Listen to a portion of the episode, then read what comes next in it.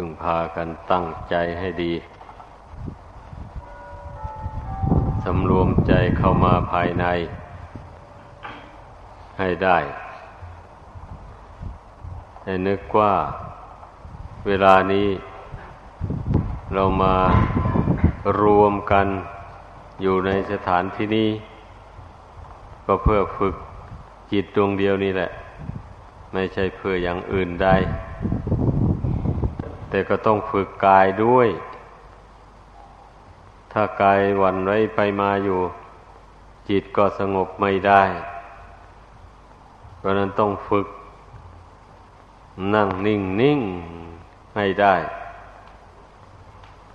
อย่าให้ กายมันวันไว้ไปมา การที่ ร่างกายมันเคลื่อนไหวไปมา อยู่เสมอนั่นแสดงว่าจิตใจมันไม่ตั้งมั่นลง มันจึงเป็นอย่างนั้น ถ้าใจมันตั้งมั่นลงไปแล้วกายมันก็นิ่ง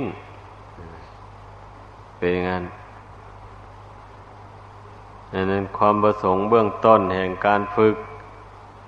ก็เพื่อให้มันนิ่งนี่แหละ ทั้งสองอย่าง ทั้งกายทั้งใจ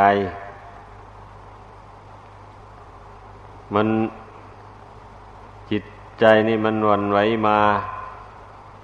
อยู่เสมอแหละแต่ก่อนมานะมันลุกลี้ลุกลน มันคิดไปโน่น คิดมานี่ไอ้ที่มันคิดอย่างนั้นเพราะอะไรอะ ก็เพราะมันยังไม่รู้จริง ถ้ามันรู้จริงทุกสิ่งทุกอย่างแล้วมันจะไม่คิด เพราะว่าทุกสิ่งทุกอย่างมันเกิดขึ้นแล้วดับไป ไม่ทราบจะเอามาคิดทำไม คิดได้มันก็ไม่ได้อะไรเป็นแก่นเป็นสารผู้รู้จริงทั้งหลายท่านจึงหยุดคิด ก็คิดไปแล้วก็ไม่มีประโยชน์อะไร เป็นทุกข์เปล่าๆเนี่ยในเบื้องต้นนี่เราต้องฝึกคิดฝึกฝึกให้จิตมันนิ่งซะก่อน ให้กายมันนิ่งทำอย่างไรมันจะนิ่งได้เราก็เอาแหละ อดทนนั่นแหละทางมันจะนิ่งได้นะ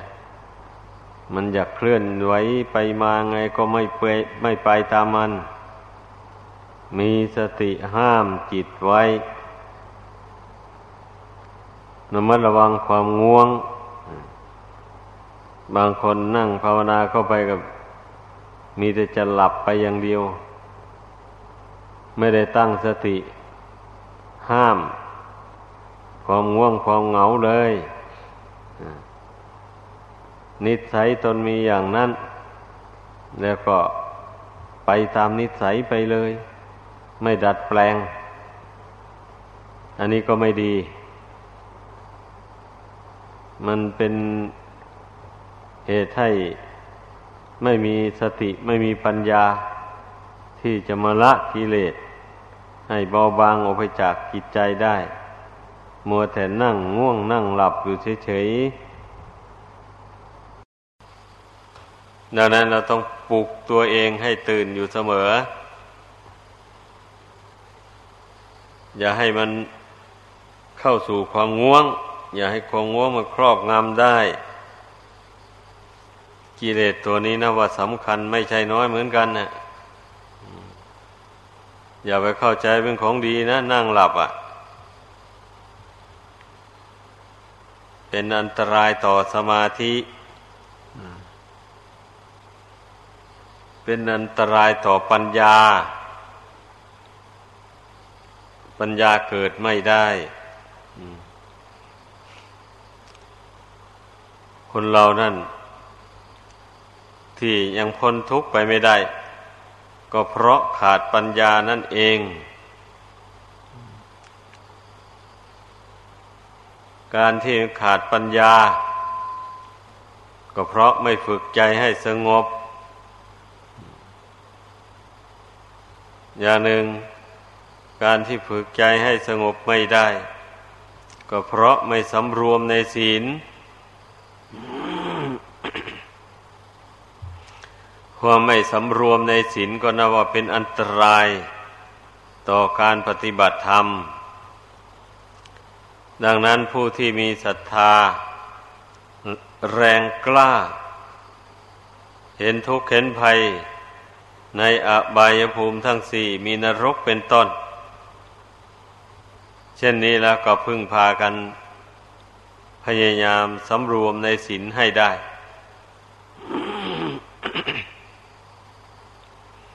อย่าไปอ้างโน้นอ้างนี้ ผู้ที่มีศรัทธาแรงกล้านะ มันก็ควรจะทำได้ อะไรอะไรก็ขึ้นอยู่กับศรัทธาความเชื่อนั่นแหละ เมื่อความเชื่อมันอ่อนๆ การทำความดีมันก็อ่อนไปตามกัน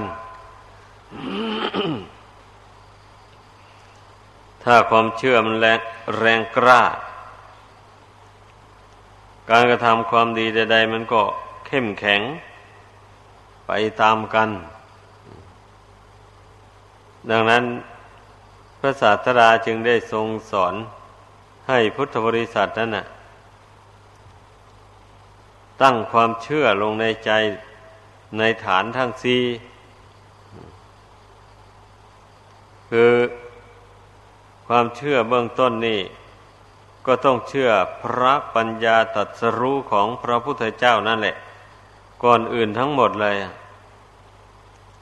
ถ้าใครไม่เชื่อ พระปัญญาตรัสรู้ของพระพุทธเจ้าแล้ว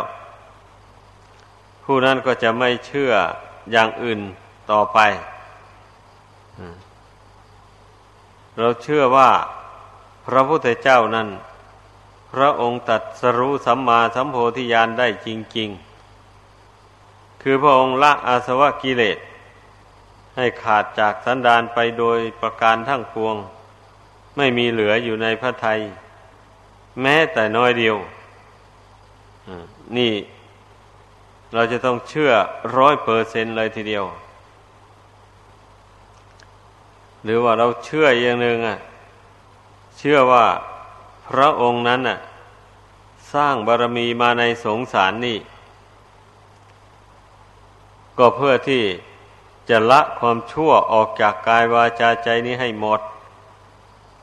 แล้วจะทำกุศลคุณงามความดี ให้เกิดมีขึ้นในพระทัยของพระองค์ จนเต็มบริบูรณ์ เมื่อพระองค์สร้างบารมีมาสีอสงไขย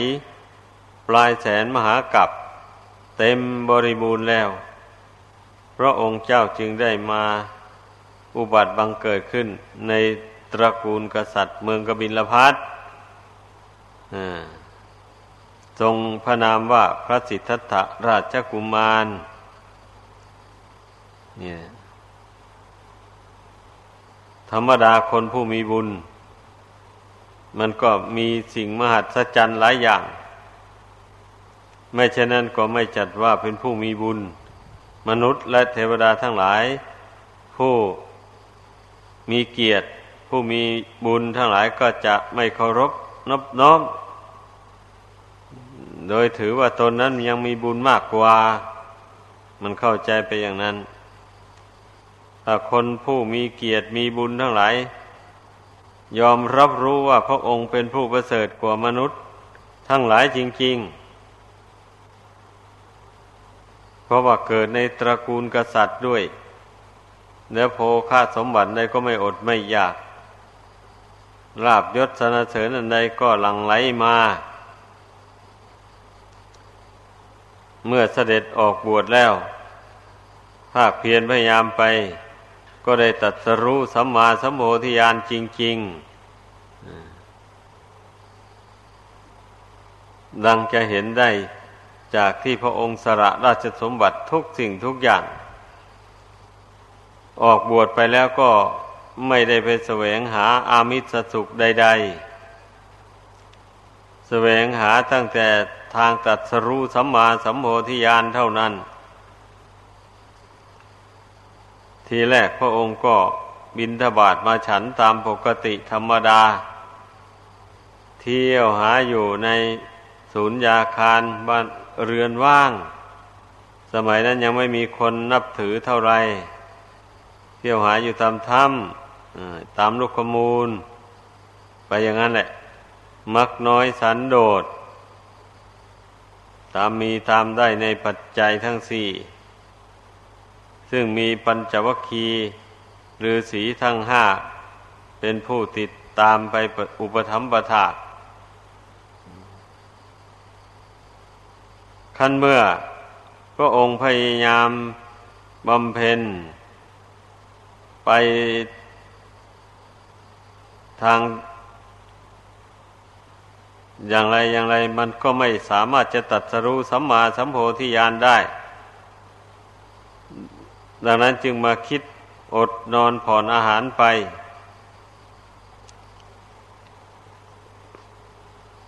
อดนอนผ่อนอาหารไปเรื่อยๆ จนร่างกายนี้สู้ผอมลงไปโดยลำดับ ในที่สุดก็อด ไม่ฉันเสียเลย ร่างกายนี้มันเป็นอยู่ด้วยอาหาร เมื่อไม่มีอาหารหล่อเลี้ยงแล้วมันก็ สู้ผอมลงไปหมด มีแต่หนังติดกระดูกนุ่น ถึงกระนั้นพระองค์ก็ไม่ได้ตัดสรู้สัมมาสัมโพธิญาณผลสุดท้ายก็กั้นลมหายใจเข้าออก โดยเข้าใจว่ามันเป็นกับลมนี่มั้ง มันถึงไม่ได้ตัดสรู้อา้าวกั้นลมหายใจเข้าออกก็ไม่ได้ตัดสรู้ เป็นนั้นว่าความเพียรของมหาบุรุษ ในโลกนี้ไม่มีใครจะจะเท่าเทียมกับพระองค์หรือยิ่งกว่าพระองค์ไม่มี เพราะว่า ความเพียรเกี่ยวกับการกั้นลมหายใจเขาออกนี่ มันใกล้ต่อความตายจริง ๆ แต่พระองค์ก็ไม่กลัวตาย แต่เมื่อกั้นลมหายใจเข้าออกเข้าไปแล้ว เห็นว่าไม่ได้ไม่เป็นทางตัดสรู้แล้วก็ถอย พระองค์ไม่งมงายจนถึงกับว่า ให้ตัวตายไปเสียเปล่าเมื่อทดลองดูวิธีใด มันไม่ได้ผลแล้วพระองค์ก็ถอย ก็หาวิธีใหม่ ธรรมดาผู้ฉลาดก็ต้องเป็นอย่างนั้นแหละ ผลสุดท้าย ก็ทรงพระดำริว่า ความเพียรภาคเพียรพยายามของเรานี่ก่อนนับว่า ถึงขั้นสุดท้ายแล้ว ก็ยังไม่ได้ตัดสรู้ ทางไหนหนอจะเป็นทางตัดสรู้นี่ พระองค์ก็ทรงรำพึงถึงพระบรมีธรรมที่ได้สั่งสมอบรมมาแต่อเนกชาติ ว่าเราสร้างบุญบารมีมานี่ ก็มุ่งหวังว่าเพื่อให้ได้บรรลุสัมมาสัมโพธิญาณฉะไหนหนอบุญบารมีจึงมาจึงไม่มาแนะหนทาง ตัดสรู้ให้เราบ้าง พอทรงพระดำริอย่างนี้แล้ว ก็สงบนิ่งอยู่ ในขณะนั้นก็เกิดนิมิตขึ้นมา ปรากฏว่ามีผู้มาดีดพินถวายให้ฟัง พอดีดสายทีแรกนี่มันยานเกินไป เสียงก็ไม่ดังไพเราะ ทีนี้ก็เอา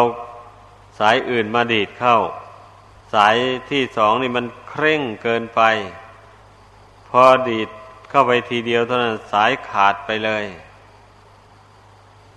อา้าวต่อไปก็เป็นสายที่สามเอามาดีดสายนี้มันไม่เคร่งเกินไป แล้วก็ไม่ย่อนยานเกินไป พอดีดเข้าก็มีเสียงดังไพเราะเพาะพิ้งพระองค์เห็นนิมิตทั้งสามประการนั้นแล้วก็ ทรงพิจารณาดู ก็รู้ได้ว่า สายพินที่แรกนั้น มันคล้ายกับคล้ายๆกับว่า พระองค์บำเพ็ญทุกรกิริยา นี่แหละ ถ้าไม่หยุดแล้วก็มีหวังตาย เหมือนกับสายพินที่มันเคร่งเกินไปนั่นพอดีดเข้าทีเดียวก็ขาดเลยวันนี้ สายพินสายที่สองนั้นเทียบได้กับนักบวชบางพวกบางเหล่า ปฏิบัติย่อหย่อน ปฏิบัติเพื่อกามคุณ พรากตนจากกามคุณตั้งแต่ร่างกายเท่านั้น แต่จิตใจยังใฝ่ฝันในกามคุณอยู่ ยังชื่นชมยินดี ในรูปในเสียง ในกลิ่น ในรสในเครื่องสัมผัสต่าง ๆอยู่ เช่นนี้นี่ บุคคลจะทำความเพียรอย่างเผ็ดร้อนเท่าไรก็ตาม แต่ถ้าใจยังผูกพันอยู่ในกามคุณนั้น ก็ไม่มีทางที่จะจะตัดสรู้ได้ เหมือนอย่างพินสายที่สองนี่แหละ เมื่อเมื่อสายพินมันยานอย่างนั้นน่ะ ดีดอย่างไรอย่างไรมันก็ไม่ดังไพเราะ คนก็ไม่ปรารถนาที่จะฟัง ก็ฉันนั่นแหละบันนี้พินสายที่สามนั่น สายมันไม่เคร่งเกินไป แล้วก็ไม่หย่อนยานเกินไป พอดีเข้าเสียงก็ดังไพเราะ อันนี้เทียบได้กับ บุคคลผู้ต้องการบรรลุถึงอริยสัจธรรม ได้นั่นก็ต้องมาประพฤติปฏิบัติกายวาจาใจ ของตนนี่ให้เป็นมัชฌิมาปฏิปทา คือให้ตั้งอยู่ในข้อปฏิบัติสายกลาง ไม่ให้หย่อนยานเกินไป แล้วก็ไม่ให้เคร่งเกินไป ให้พอดีพอดี เนี่ยการรักษาศีลการสำรวมกายวาจา ไม่ล่วงละเมิดในสิกขาบทพุทธบัญญัติต่าง ๆ อันนี้ไม่ใช่เป็นเรื่องเคร่งเกินไป เป็นเรื่องพอดีพอดี เพราะว่าพุทธบัญญัติ ต่างๆเหล่านั้น ทรงบัญญัติห้ามความประพฤติของคนเราเนี่ย ให้สม่ำเสมอไป อย่าให้มันตรึงเกินไป ถ้ามันตรึงเกินไปแล้ว มันก็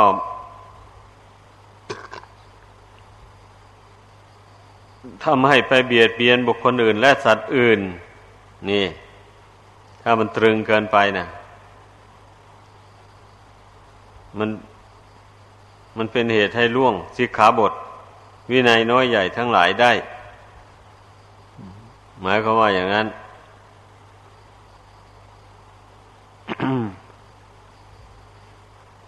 ความประพฤติหย่อนยาน อันนี้หมายความว่า เป็นผู้ไม่เอาใจใส่ในข้อวัดปฏิบัติ ที่ตนได้สมาทานมาแล้ว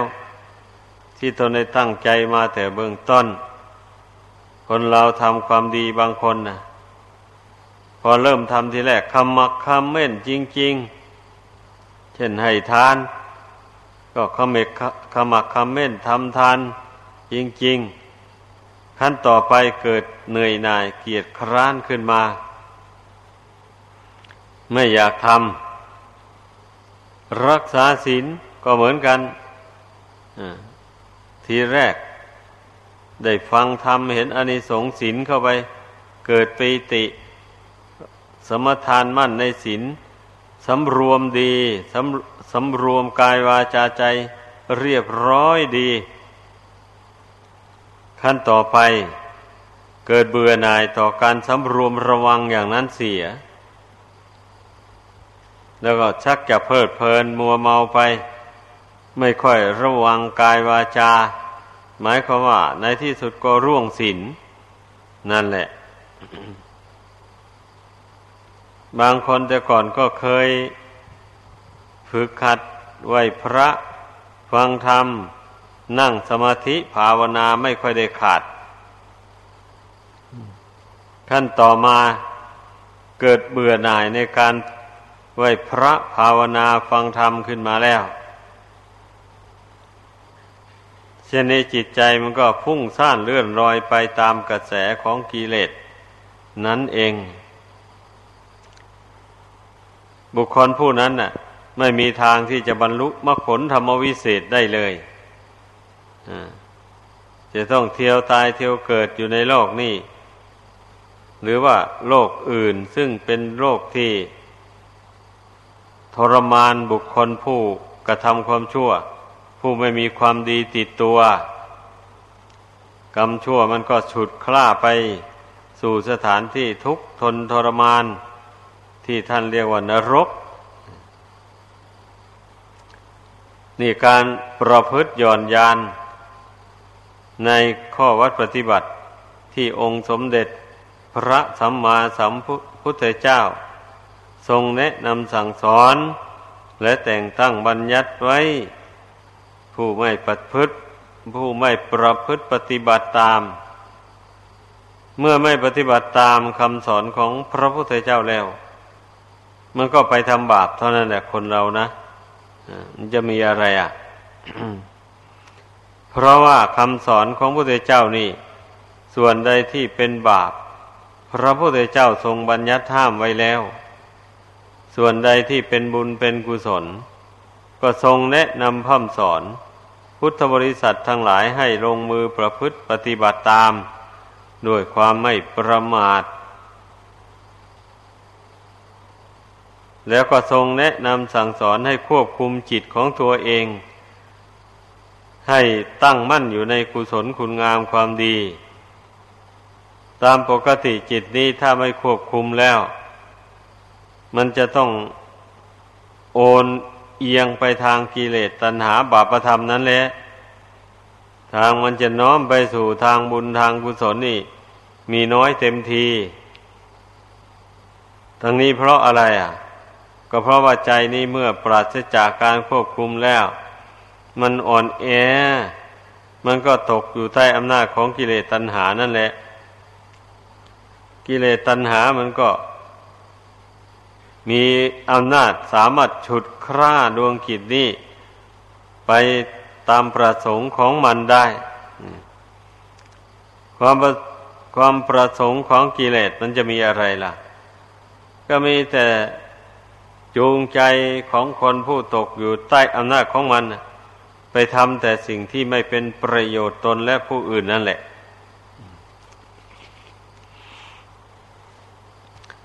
ก็เมื่อสิ่งที่ไม่เป็นประโยชน์ก็หมายถึงเป็นโทษนั่นเองเนี่ย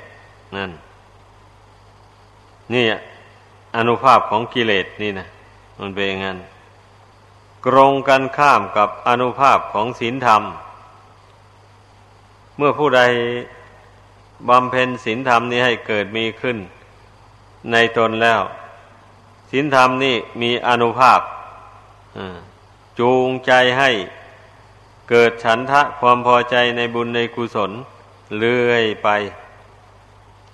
ไม่ให้เบื่อหน่ายต่อบุญต่อกุศล นี่อนุภาพแห่งบุญ เมื่อมันเกิดขึ้นในใจของใครแล้วเป็นอย่างนั้นแหละดังนั้นน่ะ นักปราชญ์ทั้งหลาย มีพระพุทธเจ้าเป็นต้น จึงได้แนะนำสั่งสอนให้พุทธบริษัทนั้น ประพฤติกายวาจาใจของตน ให้ตรงตามคำสอนของพระองค์นี้แล้วรับรองว่าจะต้องพ้นทุกข์ไปโดยลำดับแน่นอน รับรองว่าจะต้องละอาสวะกิเลส ให้น้อยเบาบางออกไปจากจิตใจนี้ได้จริงนับว่าเป็นความจริงทีเดียวแหละ เพราะว่าการให้การบริจาคทาน มันก็เป็นเครื่องขจัดความโรคความตนี ออกจากกิจใจของผู้ให้อยู่แล้ว เห็นได้ชัดๆเลยถ้าผู้นั้นยังตนีหวงเห็นทรัพย์สมบัติอย่างแรงกล้าอยู่เนี่ย จะให้ทานไม่ได้เลย ผู้ให้ทานได้แสดงว่า มันเอาชนะความโลภความตนีในหัวใจได้ ก็จึงให้ทานได้ ผู้เอาชนะความโกรธความพยาบาท ในหัวใจนี้ได้ ก็จึงรักษาศีลได้ ผู้ใดถ้ายังรู้อำนาจ แก่ความโกรธความพยาบาทอยู่แล้ว รักษาศีลให้บริสุทธิ์ไปไม่ได้ พอเมื่อมันโกรธขึ้นมาแล้ว มันก็ไปเบียดเบียนบุคคลอื่นและสัตว์อื่นได้ เมื่อมันระงับ ความโกรธไม่ได้เป็นอย่างนั้น เมื่อผู้ใดระงับความโกรธได้บรรเทาความโกรธได้ด้วยการเจริญเมตตาเสมอเสมอ ผู้นั้นก็รักษาศีลได้ ก็ไม่ได้เบียดเบียน บุคคลอื่นและสัตว์อื่น ให้เป็นทุกข์เดือดร้อน ผู้ใดเป็นผู้ภาวนา ก็สามารถขจัดความหลงได้ ความหลงนี่หมายถึงความไม่รู้จริงนั่นเองเนี่ย ความไม่รู้ว่าบาปบุญคุณโทษประโยชน์และไม่ใช่ประโยชน์นี่เป็นอย่างไร ไม่รู้เมื่อไม่รู้นั่นแหละ มันจึงเป็นเหตุให้ทำทั้งสองอย่าง บาปก็ทำบุญก็ทำไม่รู้ แต่มันมีคนจูงแบบนี้นะ ผู้ใดได้ไปคบคนชั่ว เขาก็จูงไปทำบาป ก็เป็นคนทุศีลไป ผู้ใดมีโชคดีได้ไปคบกับนักปราชญ์บัณฑิต นักปราชญ์ท่านก็ชักจูงไปทำคุณงามความดี เมื่อตนไม่รู้ไม่ฉลาด เพื่อนแนะนำอย่างไรก็ทำตามอย่างนั้นได้ เนี่ยบุคคลผู้หลงแล้วพึ่งตัวเองก็ไม่ได้ ต้องคอยพึ่งแต่ผู้อื่นเป็นอยู่ ทีนี้เมื่อผู้อื่นไม่มีโอกาสจะให้พึ่งได้แล้วก็ คนนั้นก็เป็นคนหลงคนเมาทำความชั่วไปตามธรรมดานั่นแหละนี่นะคำว่าความหลงนะมันเป็นอย่างนั้นอ่าราะฉะนั้นผู้ใดได้ฟังคำสอนของพระเจ้าบ่อยๆ มันก็มองเห็นลู่ทางที่จะทำความดีได้ ก็ลงมือทำความดีเข้าไป ความหลงมันก็เบาบางออกไปเรื่อยความรู้กับความหลงเนี่ย เหมือนกับฝ่ามือกับหลังมือนี่แหละ ถ้าคว่ำลงก็เป็นหลังมือ ถ้าหงายขึ้นก็เป็นฝ่ามือ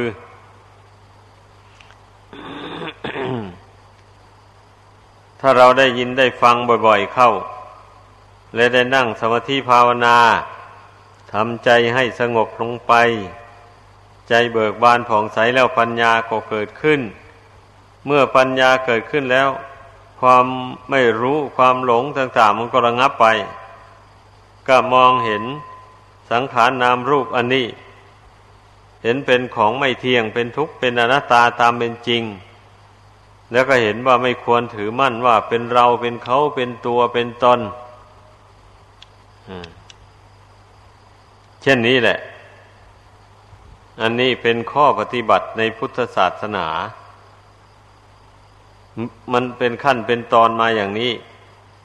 ข้อปฏิบัติทั้งหมดนี้ล้วนแต่เป็นเครื่องขจัดกิเลส บาปธรรม กรรมอันชั่วต่าง ๆ ออกจากกายวาจาใจ แล้วจะได้พ้นทุกข์ภายในสงสาร เพราะฉะนั้นแหละ ไม่ควรประมาทพลาดพัง เราได้เกิดมาเป็นคนในโลกนี้แล้ว ได้อวัยวะร่างกายอันเป็นมนุษย์นี่นับว่า สมควรเป็นภาชนะทอง รองรับเอาบุญเอากุศลเอามรรคผลธรรมวิเศษ ได้จริง ๆ ดังแสดงมา